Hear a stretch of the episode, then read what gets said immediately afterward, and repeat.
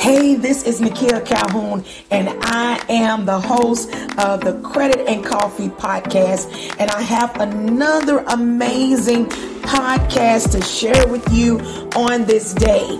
This episode is about how to finish what you start, which I know most of us are making plans. We're preparing for 2022. We already got some goals set, but there's some things that we maybe need to start before 2022. And I'm going to help you on this podcast. So those of you that are listening, go ahead, get your pen, get your pencil, get your notepad, get your recorder, download this, whatever you need to do so that you can have a fresh start. And why not? Go ahead and start now. So I already told you the topic for today is how to finish what you start. Now, whenever you start something, you're filled with interest and anticipation. Sounds about right. You wonder how the project or event is going to progress. You think about how hard you'll work on it. But then one day, the project doesn't seem as important as you thought. Well, when this happens, your cherished goal loses its glow. Can some of you relate to that? Plus, you now have some other things you need to work on. So gradually, the project you were all excited about gets put to the back burner. Before you know it, months have gone by and you never seem to have the time or energy to go back and finish it. So, would you like to change this recurring sequences of events? Imagine your feelings of pride and accomplishment as you begin to finish your projects, one after the other.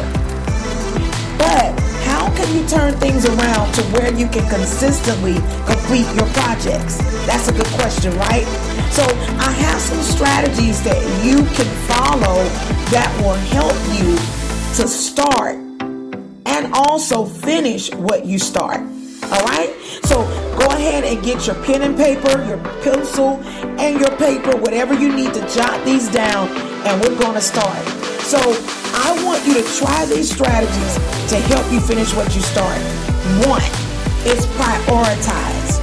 One would say, How can I prioritize? Before you jump in and begin something, ask yourself whether it's really important. One key to finishing what you start is to not begin something that has little relevance in your life. For example, buying that expensive Italian language package to learn to speak Italian might sound challenging and fun, but do you have a trip planned to Italy or some other Italian speaking country within the next year? Maybe you're headed to Mexico instead. So, how much good will speaking Italian do you there? Number two, assess your timing. Ask yourself, is this the right time to start something new? Any other big things going on in your life will take time away from new projects you hope to do. Say, for instance, if it's November and you want to start a massive project of cleaning out the closets in your home, recognize that the holidays are starting next month. Is this the right time? Can you get the closets done in a month? If not, no worries. You can always note in your calendar on January 1st to begin your closet cleaning then. Does that sound good? Number three, commit yourself. Yes, I said it. Commit yourself. After determining that a project is important enough to start and it's the right time, commit to it.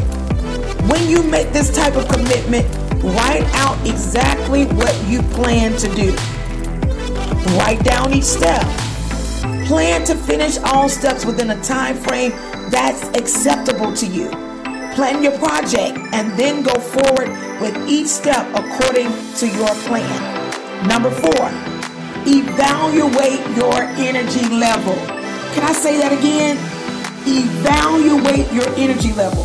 If you're working and taking care of your family, everything else you do is extra.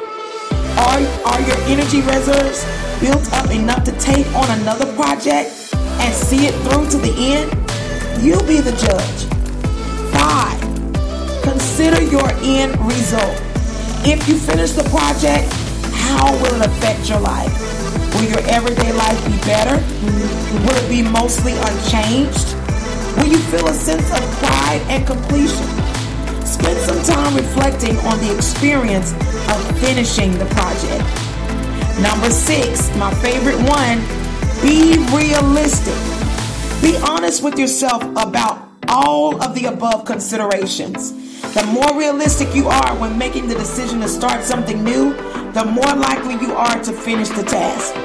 So, finishing what you start can be a real challenge, but being detailed in your planning will help.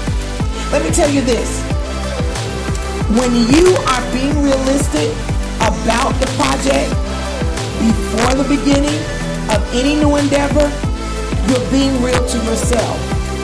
So it really helps to be realistic, be honest with yourself, and make sure that you follow these steps, that you take in consideration that I'm going to finish what I start.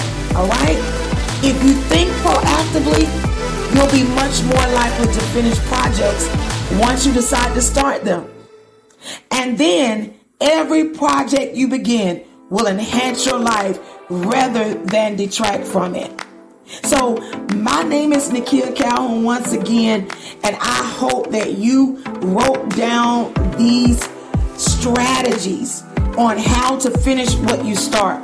It's so important that we finish what we begin to do.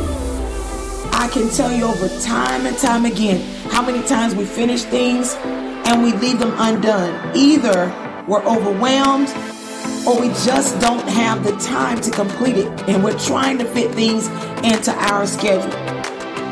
But I'm here to tell you today that you can finish what you start.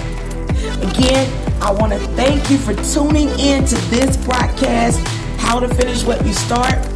And also, you can find me on Facebook under Ambassador Financial Services and you can also go to our website, www.ambassadorfinancialservices.com. Also, you can find me on Instagram. I am under Credit Sergeant. So if there's any information you need about any updates, tax updates, credit updates, financial business, I'm your girl.